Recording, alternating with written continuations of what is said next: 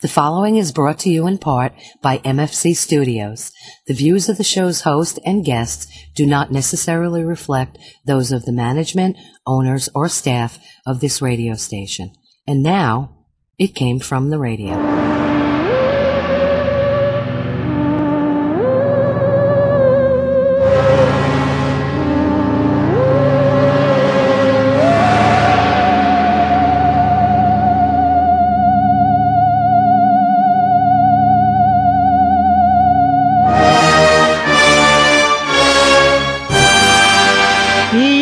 And welcome once again to It Came From The Radio, the official show of the Big Apple Con. This is your host, Mark Torres, speaking. With me via social distancing, we have none other than Pronto Comics, Dominic Definition Man Serrano.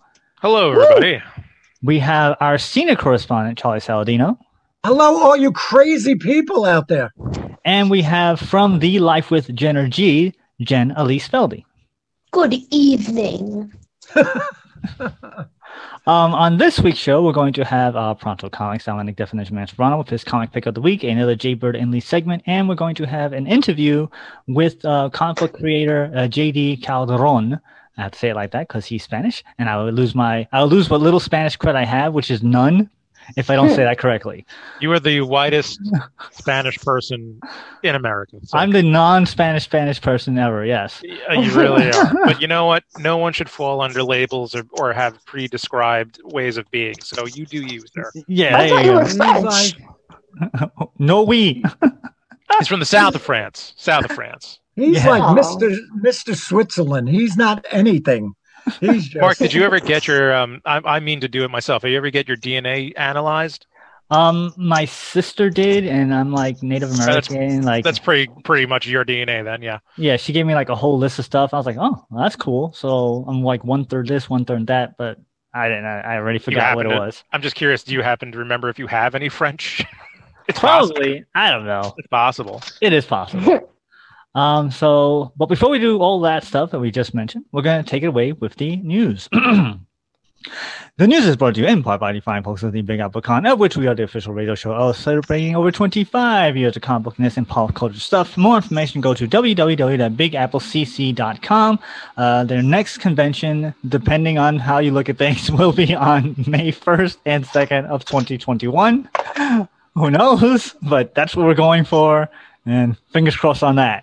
And I want to give the shout-outs for our Patreons, of which there are Danny Grillo, award-winning director Jabril, Kyle Horn, Millie Portes, Newsday famous Dresden Media, Wenji Kun, Shadow Rabbit Art, and the Huracan, which is a convention in a church in Long Island. If you want to get your own little shout-out, go to www.patreon.com, and just for a measly dollar a month, you can get your little shout-out on our show. It would be greatly appreciated.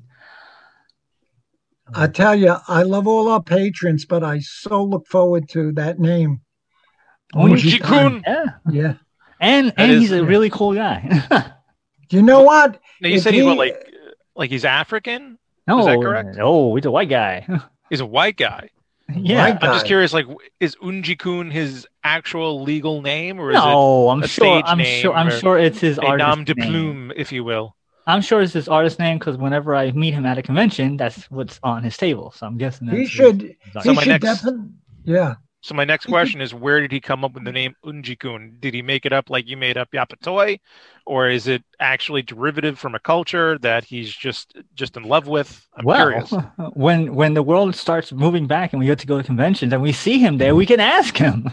I'm just trying to sound more diverse, to win an Emmy, fill in the diversity rubric. Also, he could become a showrunner, and it could be called the Unjikun. That's a good point. Yeah. So anyway, Mark, just have that question in the back pocket, so when you see him again, because I've never, to my knowledge, I've met this man. Yeah. So this way, you just look at him. If you see him, just ask him about the name. It's a curious, an interesting name. I will.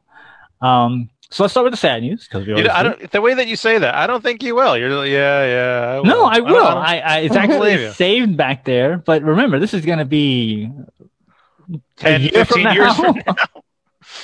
At an undetermined date that we don't know when. Yes. So let's start with the sad news because there's a lot of sad news this week. Stuntman and stunt coordinator Chris Carnell died recently from a motorcycle accident. Chris worked on such shows / movies as... wait. His name, Chris Cornell? Chris Carnell. C-A-R-N-E-L. Carnell. What are the odds? But okay. Thank you. He worked on such movies and shows as a stunt guy coordinator on The Long Home, Santa Muerte, Palm Springs, Ford vs. Ferrari, American Bistro, Journey into the Night, Destruction Los Angeles, The Tank, Patriots Day, The Last Flight, Guardians of the Galaxy, Captain America Part 2, Kill House, Boogie Town, No One Lives, Gulliver's Travels, ER, the TV series, My Bloody Valentine, where he actually played the killer, Mr. Woodcock, Good Time Max, Rescue Dawn, Devil's Rejects, The Island, Triple X State of the Union, Out for Blood, Employee of the Month, Man of the State, Best of the Best 3 and 4, American History X, and Soulja Boys, just to name a few. Woo. That's not even a few, Mark. That's a lot. You should have seen the list. I believe you. Yeah. Of note, Chris had doubled for actors James Franco, Noah Wiley, Christian Bale, and Billy Bob Thornton in some of the aforementioned projects. He was 57. That's kind of young for a stuntman to go, and it's something that it was a motorcycle accident that wasn't even like a stunt. It was just a regular motorcycle accident. Oh, it was just a normal daily. Yeah, you're running a mill motorcycle accidents. Unfortunate accident. Yeah, go figure. How ironic is that? The man is in such dangerous stuff. Yeah. And he, oh man, that's horrible. And he was I have a friend, Jack Gill, who's a big stuntman in Hollywood, and his specialties is motorcycles, and I'm sure they knew each other, and I'm sure he's devastated. You know, it's crazy how that is. By the way he went in a normal, everyday, non-dangerous accident. Wow. Mm. Well, motorcycles are pretty dangerous. I mean. Yeah. If you're the probability of getting hurt is pretty high. Well, I understand what Charlie's trying to say. Yeah. No, it's I understand too. Like that, I figured you did. I know. I was just saying. It's kind of like the Bond actor Desmond Llewellyn, who played Q for years and years in the movies. Yes. He's like 90 something years old, dies in a car crash. It's like that's like the man should just have lived out the rest of his days and died in bed of natural causes. It's a shame to have died that way. It's the same thing for a stuntman. Did anyone see Once Upon a Time in Hollywood? I did not. Yes, I did. Who do you think was the better stuntman, this guy or Cliff Booth? I just loved the way he threw Bruce Lee into the car. That was a good highlight. But I tell you, that was a great movie, and I think. I know he won the Academy Award for it, but I thought Leonardo was very good in that movie. I thought he should have got something also. Mm. He gets the Constellation Prize. What was that? It was, I don't know. It was just whatever it was. Gets to handle women. Yeah. I don't know. Anyway, more sad news. That went nowhere, and I regretted it as soon as I said it. Yeah, crickets. I wish we still had the sound effects. Just the crickets effect right now. More sad news. Actor Thomas Jefferson Byrd also died recently after he was found unresponsive with multiple gunshot wounds in his back. Thomas appeared in such films as Clockers, Get on the Bus, Set It Off, He Got Game, Bullwurf, Bamboozle, Never Get Out of Your Boat, X.Y., Ray, Brooklyn's Finest, Bronx Paradise, Red Hook Summer, and Freedom's Path, just to name a few.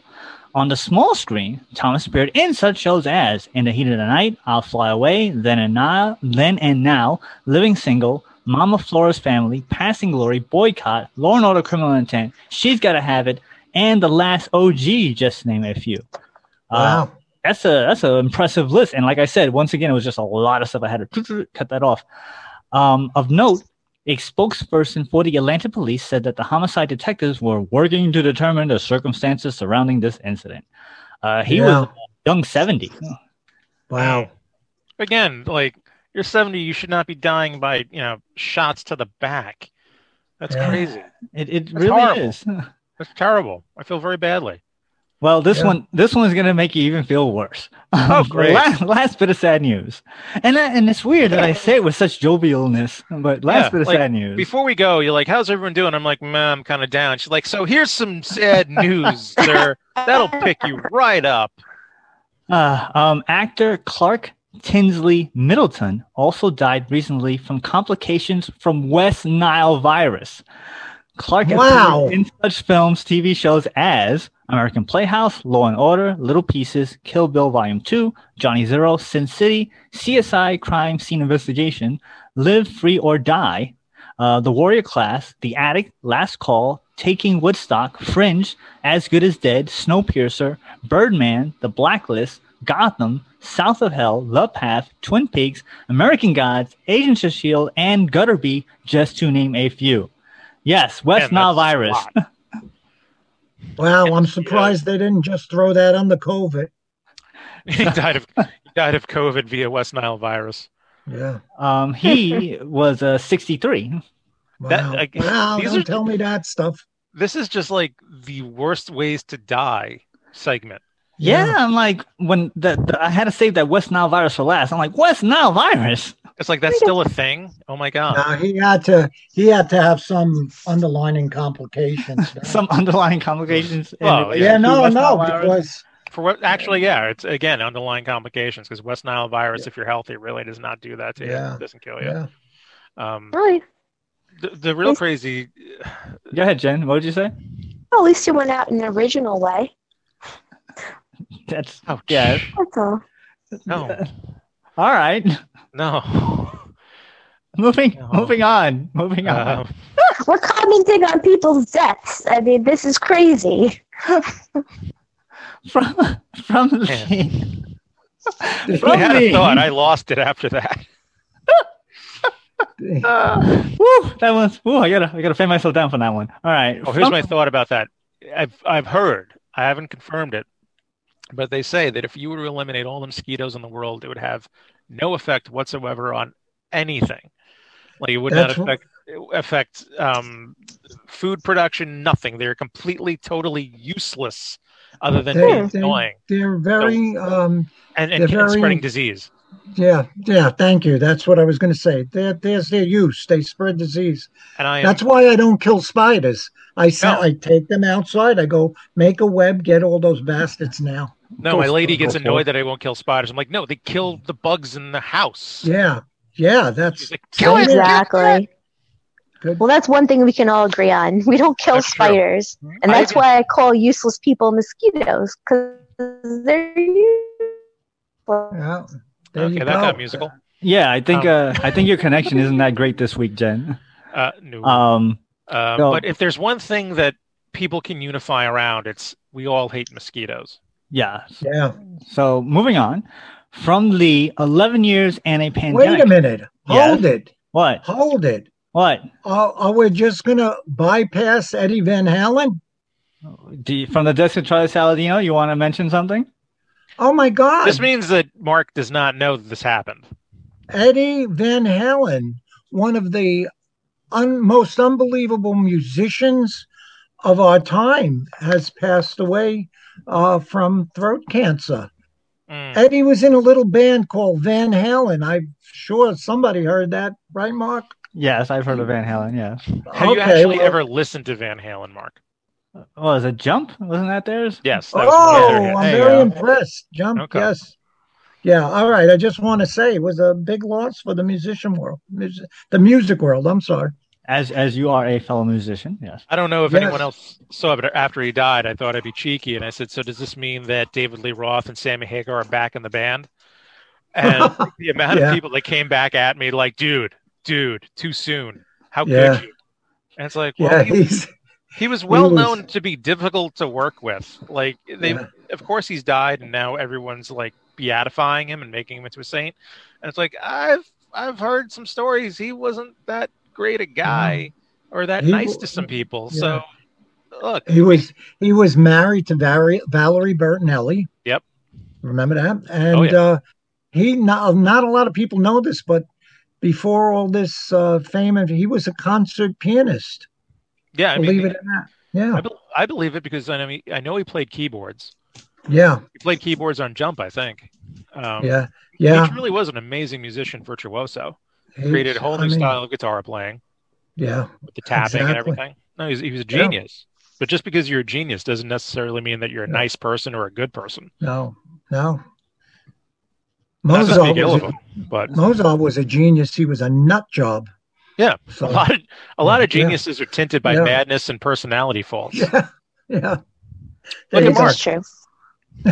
So moving on from the 11 years and a pandemic department, James Cameron announced that we are 100% complete on Avatar Part 2 and sort of 95% complete on Avatar 3.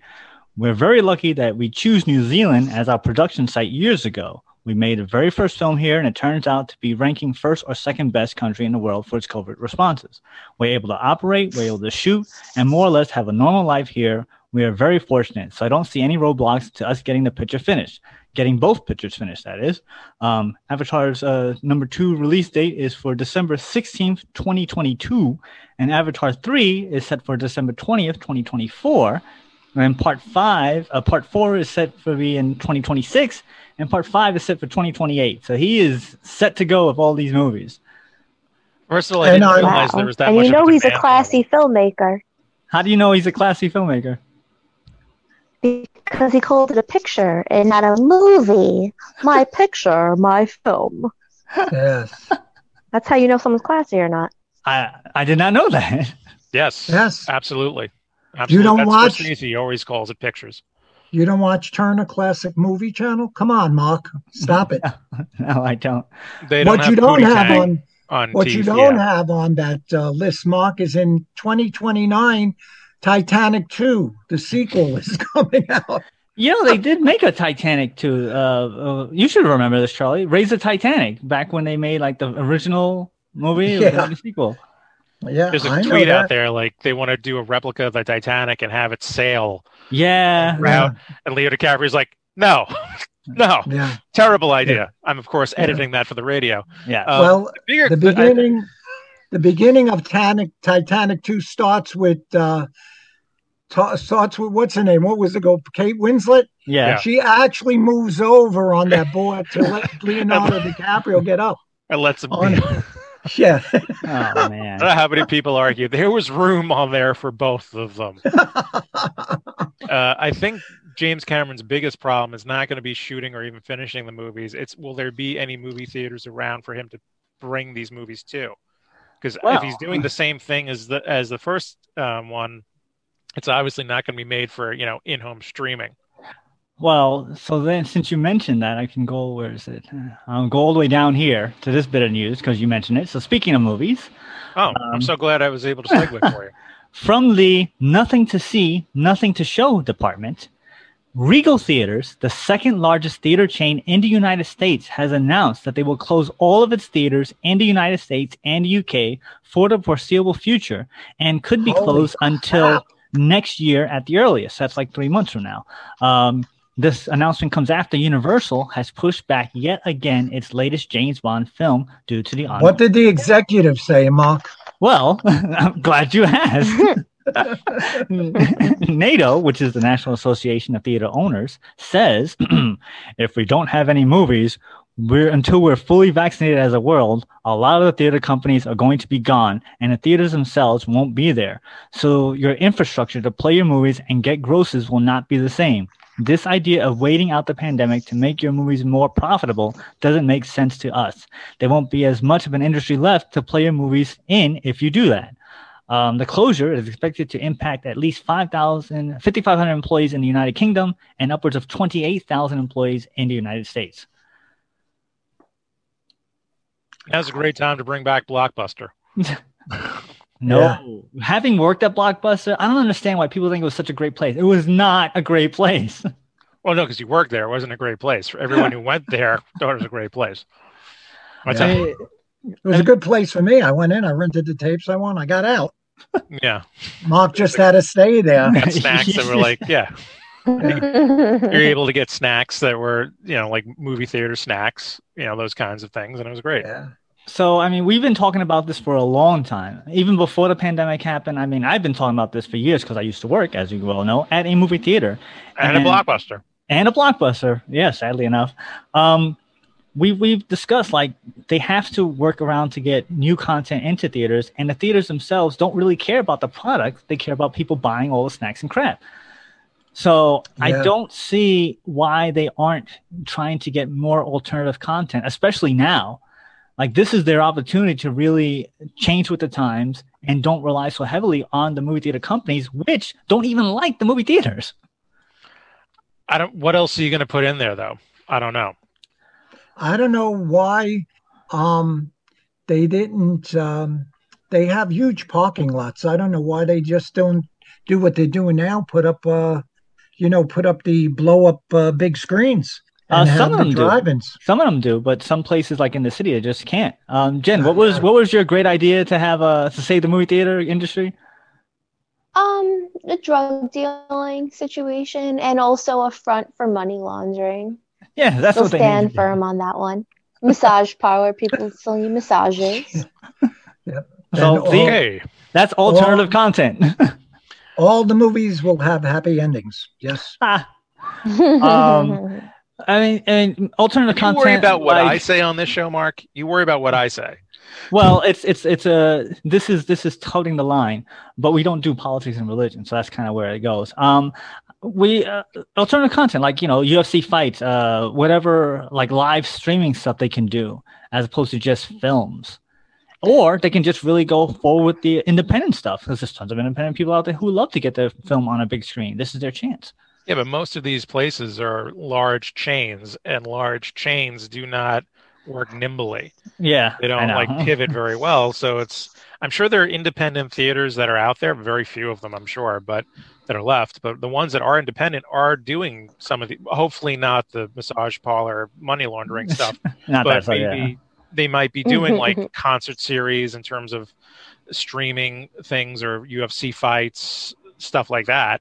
But then you still have the problem of the public. Do they want to go into a room, a large room with a lot of people? Even if you have them socially distanced, there's still going to be people there. Yeah. So I don't think the movie theaters are going to be able to come back until all the theaters inside have been reconstructed to make it almost like little pods. All right, I see the time popping up. Yes. Yeah. So okay. So let's see. One last bit of news before we head out. Let me find something good. Well, speaking of movies, we'll stick with this one. From the "This is what you get for being first" department, Disney has just announced that their newest full-length feature, Mulan, is now available to buy digitally for $30 for anyone who wants it.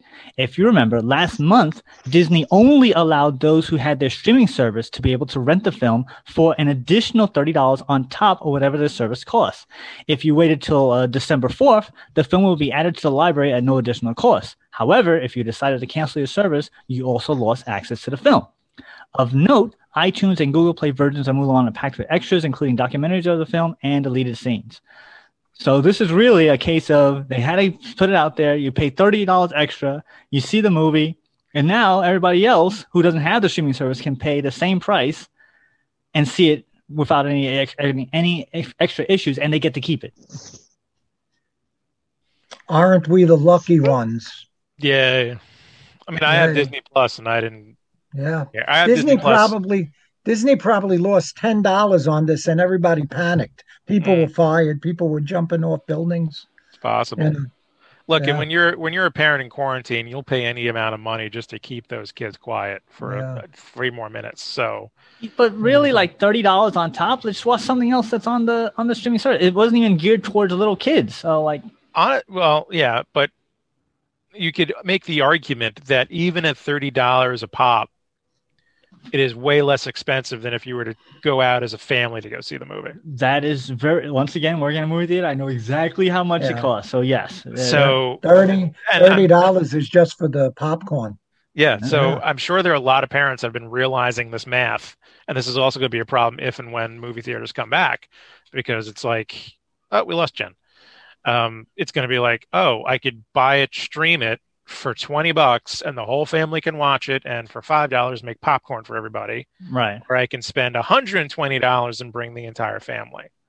Or if you're going to go for the 100 and plus, go on Amazon, get yourself a DVD projector and make your own little movie theater in your house and have your family make some popcorn. It's never been so inexpensive. Yeah. It's never been so inexpensive to make your own movie theater these days. Yeah. So that's it for the news. So we're going to have a quick final thoughts before we take our break. So, Jen, since you've been virtually quiet this episode, do you have a final thought for us? This is a great time to make your own movies. If you can't go to them, you can make your own at home and learn about filmmaking. That's very positive. Dominic, do you have a final thought for us? Go support independent and small businesses. Yes. All right. Charlie, you want to bring it home? Yeah, just let's everybody be nice to everybody. We're all allowed to have an opinion. It's America. And just be nice to people. We got to change our world. Let's erase the hate, man. Oh, yeah. So we're going to take our break, and we'll be right back with It Came From the Radio. Hi, you've heard my voice open and close the show. Now we want to hear your voice. If you have a business or product, you can record a commercial here. We offer 30 and 60-second spots. For more information, contact Mark at MFC_studios@hotmail.com. New comics are back at Cosmic Comics and Games of Boulder. And now get ready for the X-Men event, Ten of Swords, from Marvel Comics. Cosmic Comics and Games is open Wednesday from noon to 7, Thursday from 2 to 7, Friday from 2 to 7, and Saturday from noon to 5. So if you want the latest Marvel, DC, Image, or independent comics, back issues, comic book supplies, or magic cards, please call Chuck at 516-763-1133 for all the details. That's Cosmic Comics and Games of Baldwin. Thank you, and stay safe. Now, back to our show. Hey, this is Jabril and Lee, and we're here to talk about movies, music, TV, and what's going on in our part of the world. Today, we're going to talk about pumpkin picking. Oh, pumpkin picking. Very nice. It is the season. Yeah, we went pumpkin picking today, actually. We did, which happens to be a Sunday, so, by the time you listen to this, it, won't be today anymore. But hey, pumpkin picking is one of those things that we annually do. Yep, every year. Yep, we do it on Long Island. We kind of do it as I would say it's not... It's not just pumpkin picking. Like, there's also other vegetables where we go, and there's also sunflowers. I picked 3 sunflowers. They had bees all over them. Oh, gosh. But wait. Let's back up a second, because here's the thing. We go pumpkin picking, but we don't clip them off a vine. We go to a field where somebody actually lays out the pumpkins, and we just find them and pick the ones we want, right? Yeah. This time we actually went, and since it's during the COVID season... We had to wear masks. We had to wear masks, and they do offer a hayride, which is one of those things that you do. Usually it's to get to the pumpkin patch. Right, it's a big stack of hay on a big kind of... On a truck. On a truck, right. But this year they did it a little bit differently. They put, plexiglass in between each family. It was hilarious. Right. So they basically got rid of the hay part of it, and they replaced that with dividers, plexiglass dividers, which you sit pretty much on that. And, between each family, there's... the divider. Plexiglass. And you just go, It was a little different, to say the least. Yeah. But it was still fun. You had to wear a mask, of course, the whole time. Yeah. And there were a lot of people who went, right? There were a lot of people. I was not... So we got there the second it opens, because usually it gets really busy. And when we got there, there was already a line. It was 9:55, but... There was a line already. We just got there. Well, yeah, I mean, we got there when it opened up, so there was a line, but there was a huge line when we were leaving. Oh, yeah, that was crazy. Right, so that's, we kind of got in and out on a social distancing note where it worked out. But, you're right. So, also, you can pick string beans and beets and sunflowers. They didn't do peppers this year. They also do string beans. Right, I said string beans. So so we string beans. Yes, we like string beans. We bought a lot of those. Oh yeah, we got a lot. We get a lot every year. Eggplant. Yeah. This year, my mom, while they were picking string beans, found a phone. She found a cell phone in the string bean field. Luckily, there wasn't a password, so I opened it, went to the contact that said Mom, and called it to see if the person would answer. So you were a good citizen. You actually found the person who the phone belonged to. Yeah, and she didn't answer after a few times, so then I called a different emergency contact. Mm-hmm. And then the person picked up, and it was like this little boy, like they sounded little at least. And I'm like, hi, we found this person's phone in a string bean patch. That's so funny. Yeah, and they were like so confused at first. They're like, I was like, can you help contact the mom or the owner of the phone? So the person helped contact him, and then we actually got in contact with the mom and gave back the phone. Right, so you gave back to the phone, and you were definitely a very nice person. You went that extra level to find it. First my mom was like, let's just put it at the main desk. I'm like, how are they even going to know it's gone? Yeah, but hey, you know what? You found it. It worked out. And, finding a phone in a pumpkin patch was very nice. And what else did we do over there? We also got sunflowers that were swarming with bees, and it's like almost impossible to pick them. So Dad had to take a key and slice it. How to cut the vine, yes, and that was interesting. But, now you're going to use them for your room. Oh, you do have them for your room, so that's good. They're in a vase facing the window. Awesome. So would you do... Hopefully next year it'll be different. Yeah, hopefully. Hopefully we'll be back to normal. But we tried to keep a little normalcy going on in this time. Yeah. And that was pretty much the deal. So... we do recommend safety. Going pumpkin picking. Yes, safety and pumpkin picking. Anyway, all right. Bye. Stay safe, stay healthy, and stay connected. See you later. Bye. Hey guys, this is Christy from Custom Cakes by Christy. I want you to know that I'm here for you. I'm keeping my private kitchen open for any needs your family may have. I've been focusing on breads, soups, muffins, quiches, and other basics, but I'm still accepting dessert orders as well. Please follow my Facebook for immediate pickup items. Private message me for custom orders. Custom Cakes by Christy, Inc. K-R-I-S-T-Y. Text me at 631-606-8166.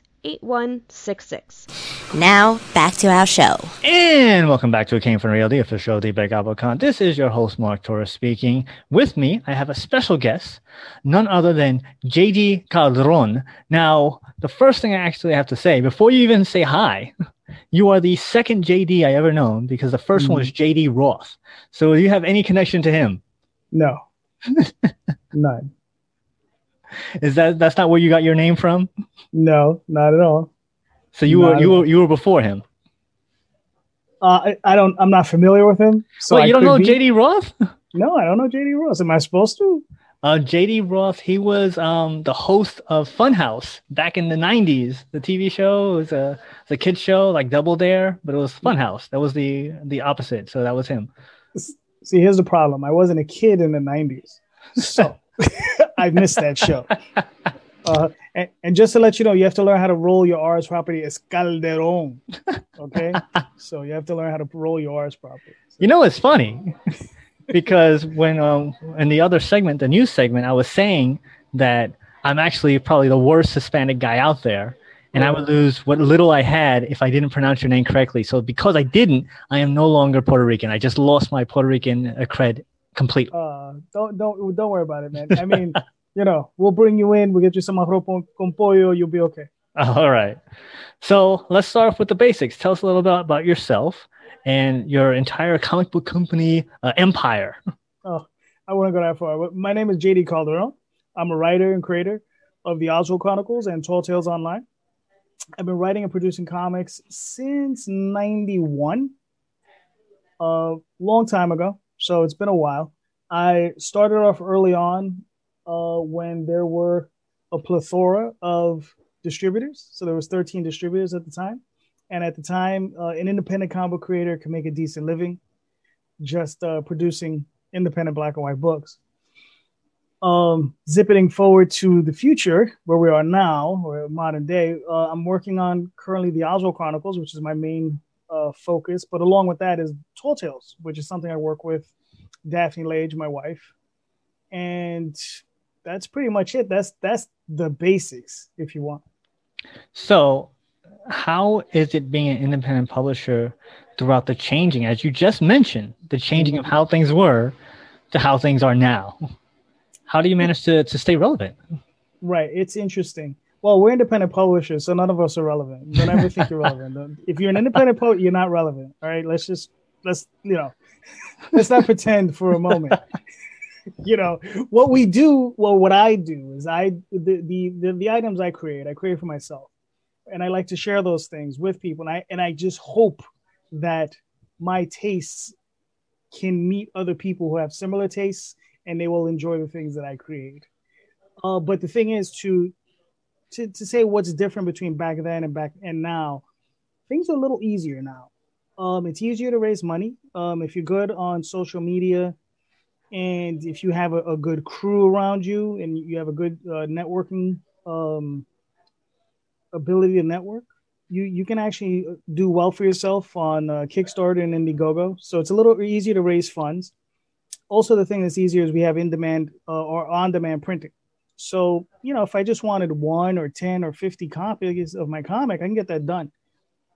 Whereas back in the day when I started, if you weren't printing 3,000 copies, you weren't printing. So that's the big difference. So things are a little bit easier now, but things are still tough because, you know, there's a lot of competition, a lot of people out there. You know, everybody's reaching for that brass ring, you know, and you have a lot of people who, in my opinion, aren't really artists. You understand? And when I say artists, I mean, in like a general term, they're not into this for the love of creation. They're into this because they want to get a Netflix deal. They want to make money. You understand? I'm from New York City.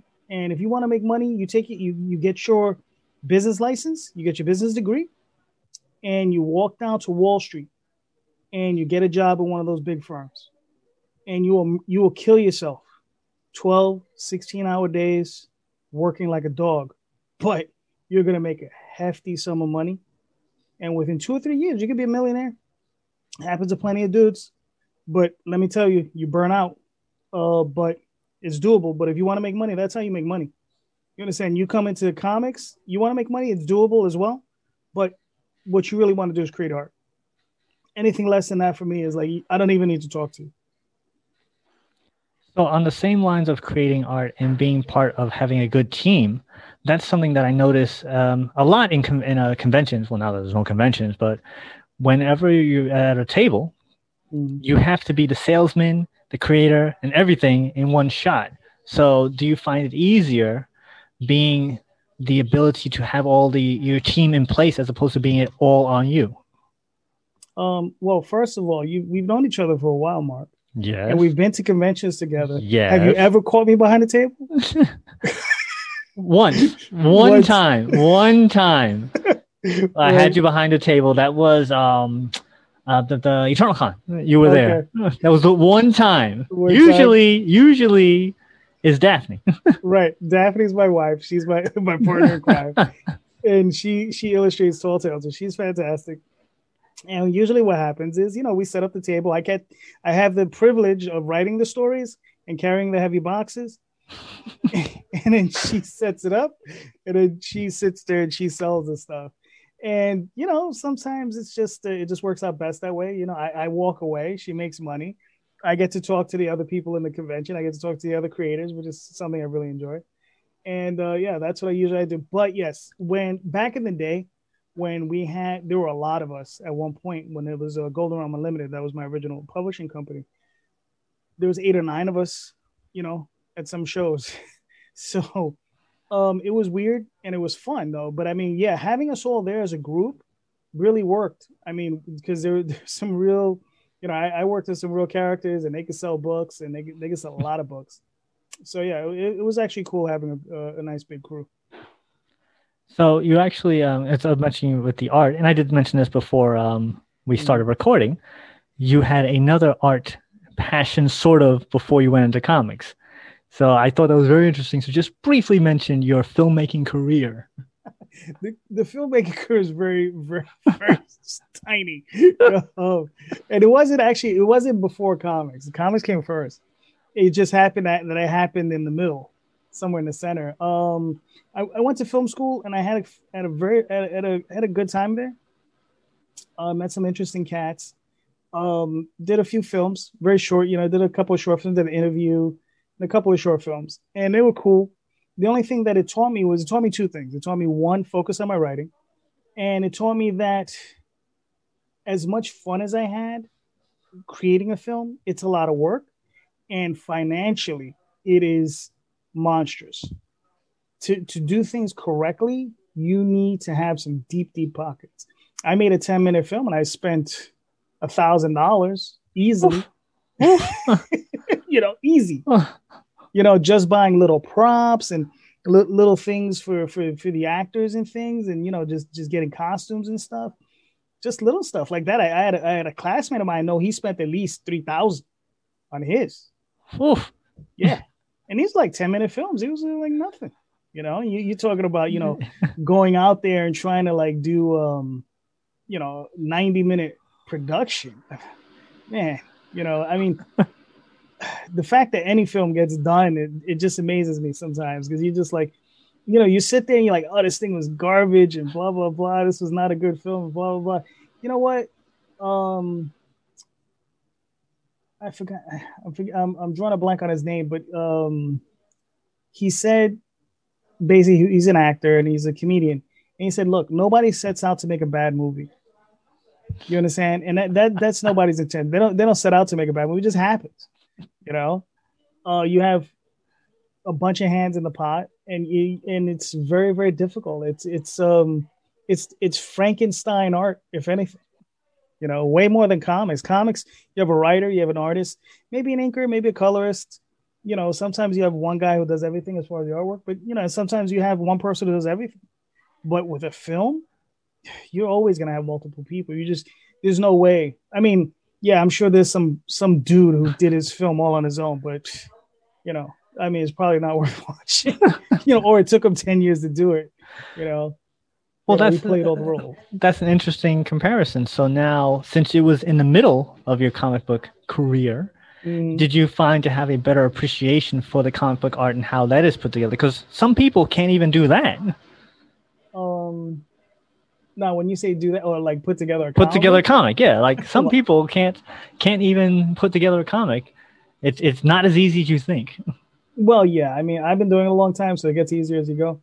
The most difficult thing, yeah, it definitely made me appreciate comics, because it's a much smaller project in comparison, and it's easier to control, because it's just you or myself as the writer and the artist. You know, everything else, you know, fall into place, you know, colorists. I do my own lettering, so I don't have to worry about that. But yeah, you definitely, I definitely did appreciate it more. So let's get the basics on what is Tall Tales and what is the Oswald Chronicles about. Now, Tall Tales is a fantasy story set in, think of if Lord of the Rings met Disney. And specifically Robin Hood. Disney, okay. Right. But originally, that was the original genesis of it. When I was like, I don't know, 17 years old. As I've grown up, as I've grown older and matured some, you know, the story has taken, it's changed. It's become a little bit more serious. It still has its lighthearted moments. It started off as a very lighthearted series. But you can see if we actually have an omnibus that Daphne and I put together. It's all 20 issues in one book, 560 pages, done over the course of 20 years.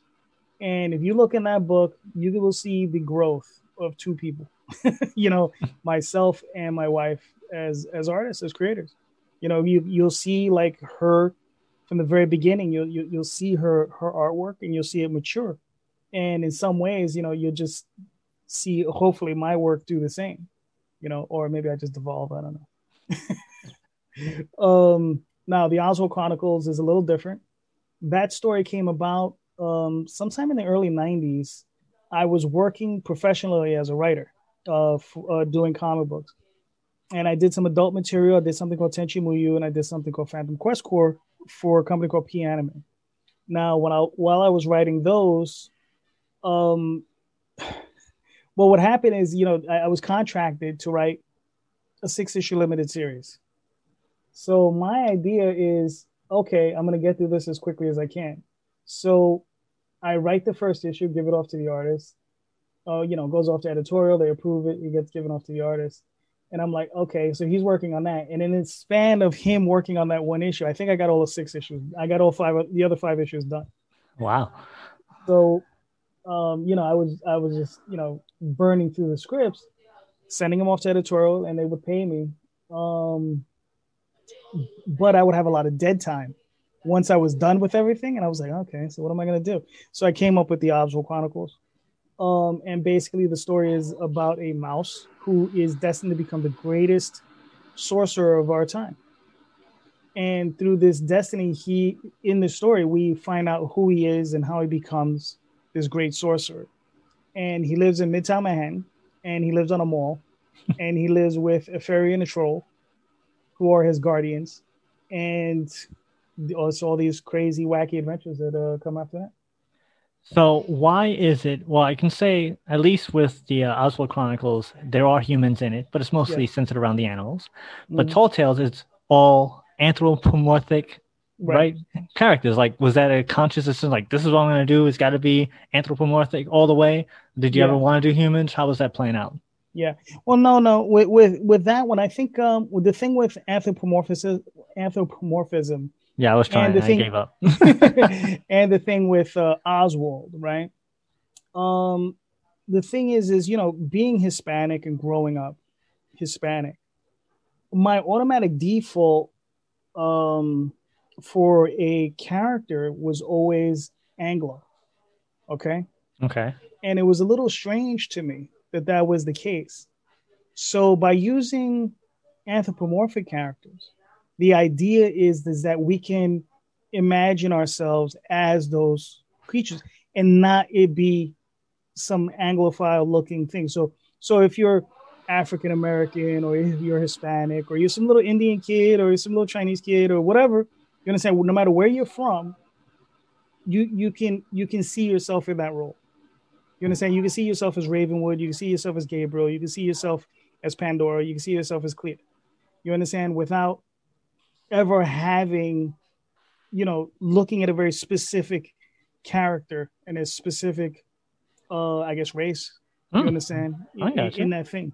Yeah, it's funny. It took me a long time to suss that out as an adult. It was like, why did I do this like this?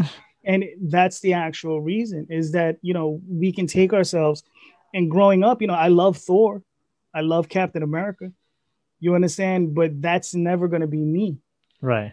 You understand? I was like, no matter, you know, that's never going to be me. That's not going to be my family. You understand? Whereas, you know, you can look at, you know, something like Gabriel or any of these other characters. And, you know, we're never going to be foxes, or we're never going to be pandas. Right. Swinging around axes and things. So I found it a little bit easier to get into that role. And it's similar with Oswald. You understand? Oswald is you know, this mouse. And the thing is he is the only sentient animal. Mouse, right. Well, not just mouse, animal on the planet. Okay. So he has fairies of all different kinds, right? And you have humans because he lives in the middle of New York City. Right. But, you know, it focuses on this mouse character and the things he's dealing with, you know, and the things that he's trying to go through to discover his destiny. And what his destiny is. Oh, all right. So let's see. We almost out of time, so we got to hit the social media stuff. So where can people find out more about the book, more about your stuff, and any projects that are coming up, all that fun stuff right now? All right. So you can go to the oswaldchronicles.com, talltalesonline.com. You can find me on Facebook under JD Calderon. You can find me on YouTube, where I have my own channel where I interview independent creators. I've also interviewed Mark Torres. So if you actually want to see his face, you can see him there. All right. Under JD Calderon. I was a big circle back then. Were you?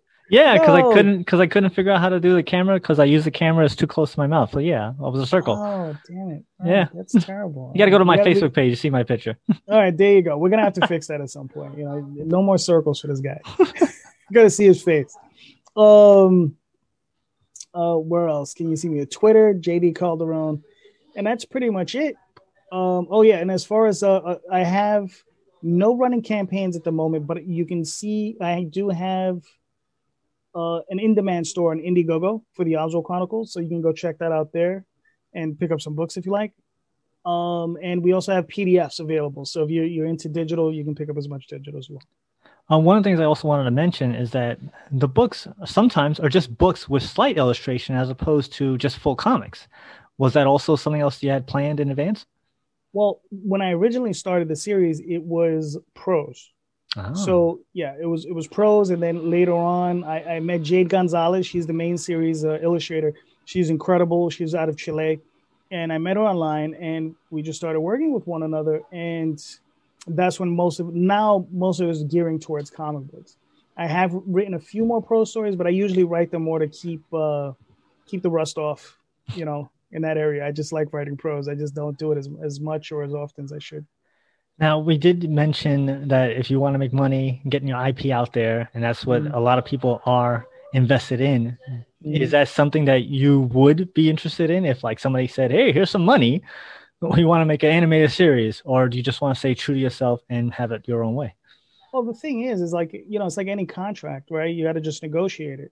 You know, the Teenage Mutant Ninja Turtles and Mike Mignola from Hellboy, they were able to negotiate contracts where you can say, yeah, go ahead, make your cartoon, do whatever you want to do with it, and still maintain the integrity of their work and still create the books they wanted to create. So I would be more than happy to let anyone, you know, do whatever, as long as I get to create the books I want to create. So you can have both. Best of both worlds. That is an actual good idea. Mm-hmm. All right, so let's see. We have about 4 minutes left. So let's go with the thing out there that all these listeners want to know. They want to make their own book. They want to be in it to make comics. What is the one piece of advice that you learned all these years? Like, you know what? If I would have known that, this would have been so much easier. Pick your partners carefully.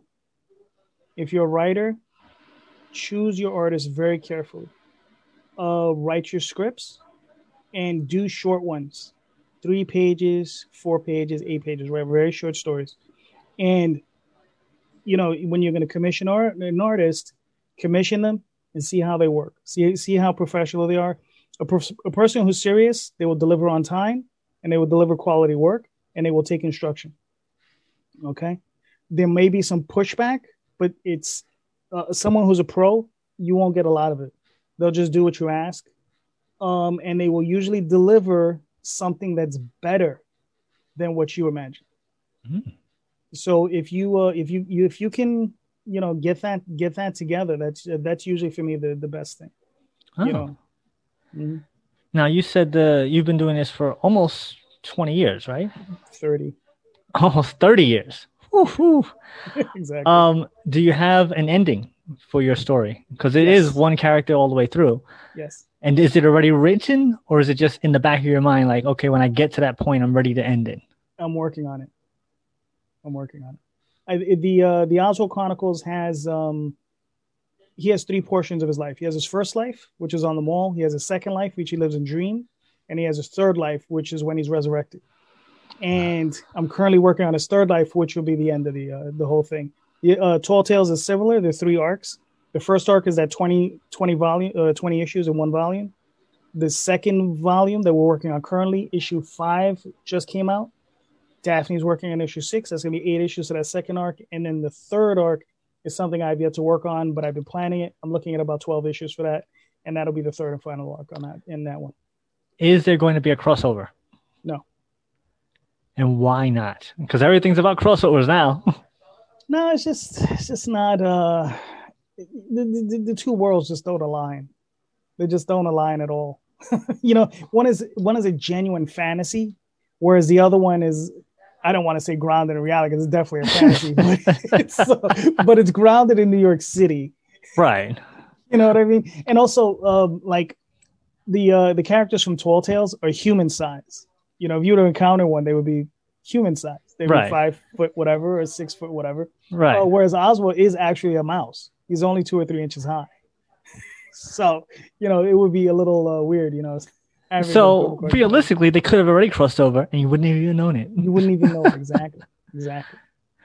All right, so we're almost out of time. So final thought. Do you have any final thoughts out there you want to share with all our listeners or people who are going to be reading your comic? Yeah, you know, look, I mean, if you're a creator, create from your heart. If you're a reader, you know, read and enjoy and support those people you really enjoy. That's the only thing I can really impart to anyone. You know, just enjoy the work. And that's pretty much it. And thank you. So my final thought is this. I've known you for almost 100 years. I feel like it's 100 years. Mm-hmm. I've read a couple of the books. I've read, you had the anthology where it had like the 3 different stories. I read that one. I read the one where they kidnapped the little kid. I read that one. Right. And they're all good. That's the thing. Like, they're really good stuff. So I wish you much continued success. But on the same level, I wish to you to reach that next level of success. I want to see the merchandise. I want to see the cartoon. I want to see the, you know, the multi-billion-dollar thing that you are satisfied with. Because the one thing I don't want to happen is that you make that level, and then you're like, well, this is some crap. Why did I do this for? You know what I'm saying? Yeah, no, of course. So that's my final thought on this. So thank you very much. Make sure you guys go check out his book. And when you have your next Kickstarter, come back and we'll have you on again. All right. Sounds good. Thank you, Mark. All right. Thank you so much. Go check out the books. We'll be right back with it. Came from the radio. The Comic Book Depot has been in business since 1993, your one-stop comic book shop for comics, gaming, and collectibles. The Comic Book Depot club membership is $15 and gets you 15% off new comics, back issues, graphic novels, and 10% off comic book supplies. Located at 2847 Jerusalem Avenue in Wantaw, New York. Contact us on Facebook for curbside pickup because new comics are back. For more information, give Alan a call at 516-221-9337. The Comic Book Depot. Now, back to our show. Hi, everyone. This is Pronto Comics' own Dominic Sperano, and it is once again time for my comic book pick of the week.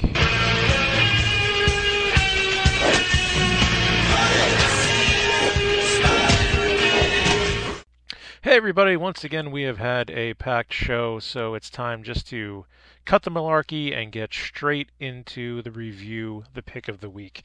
This week's pick of the week is The Strange Talent of Luther Strode. I picked this for several reasons.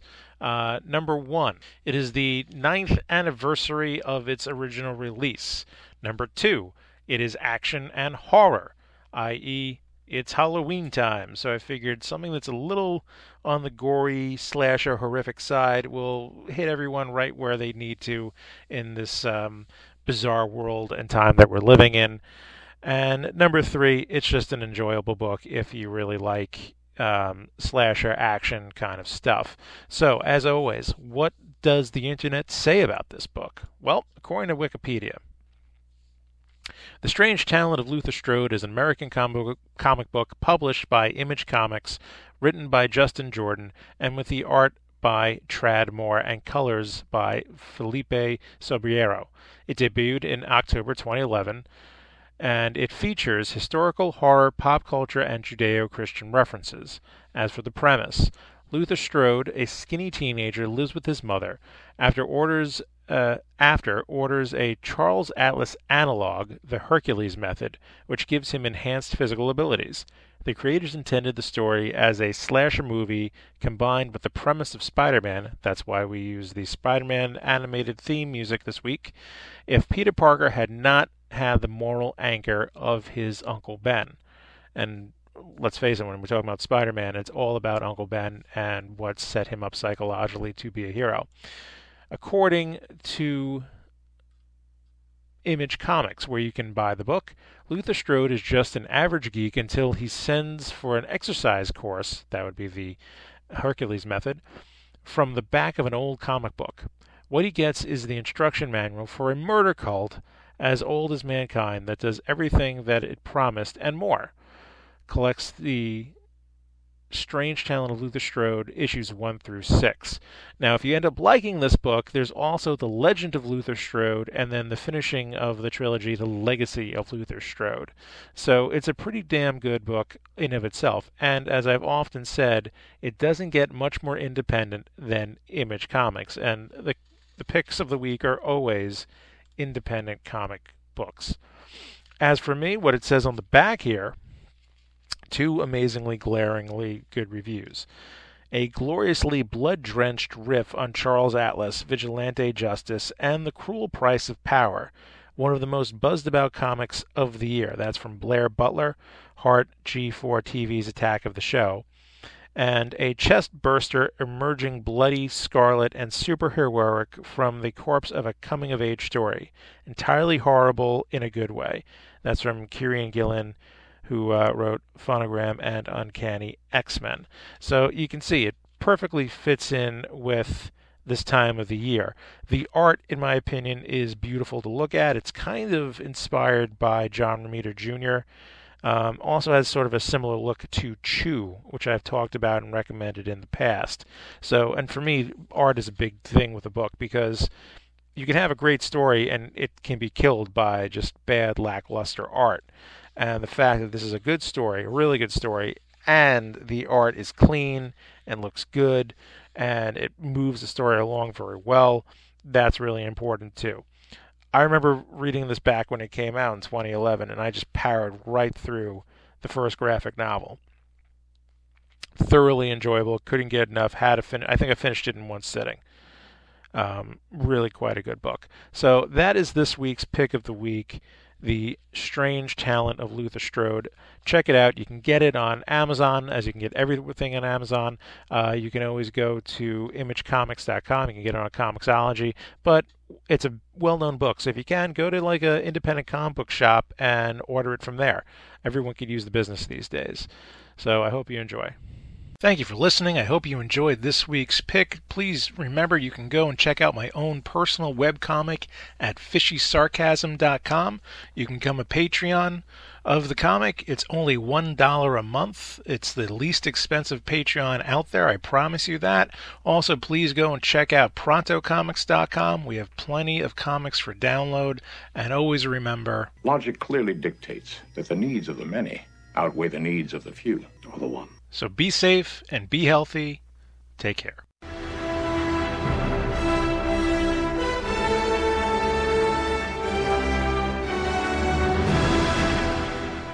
Now, back to our show. So that about does it for this week on It Came From The Radio. Join us right here any week on this radio station. If you miss any part of the show, then you can thank your lucky stars for not losing an hour of your life. Go to www.itcamefromradio.com. Listen to your archives, which will be up in a week or so. Check us out on Facebook, Instagram, Twitter. We have a YouTube page. Also, check us out on btdradio.com. And we'll see you next week. And remember, if you're not laughing, you're not living. You've been listening to It Came From the Radio with Mark Torres. The views of the show's hosts and guests did not necessarily reflect that of the management, owners, or staff of the station. We now return you to your earthly scheduled broadcast.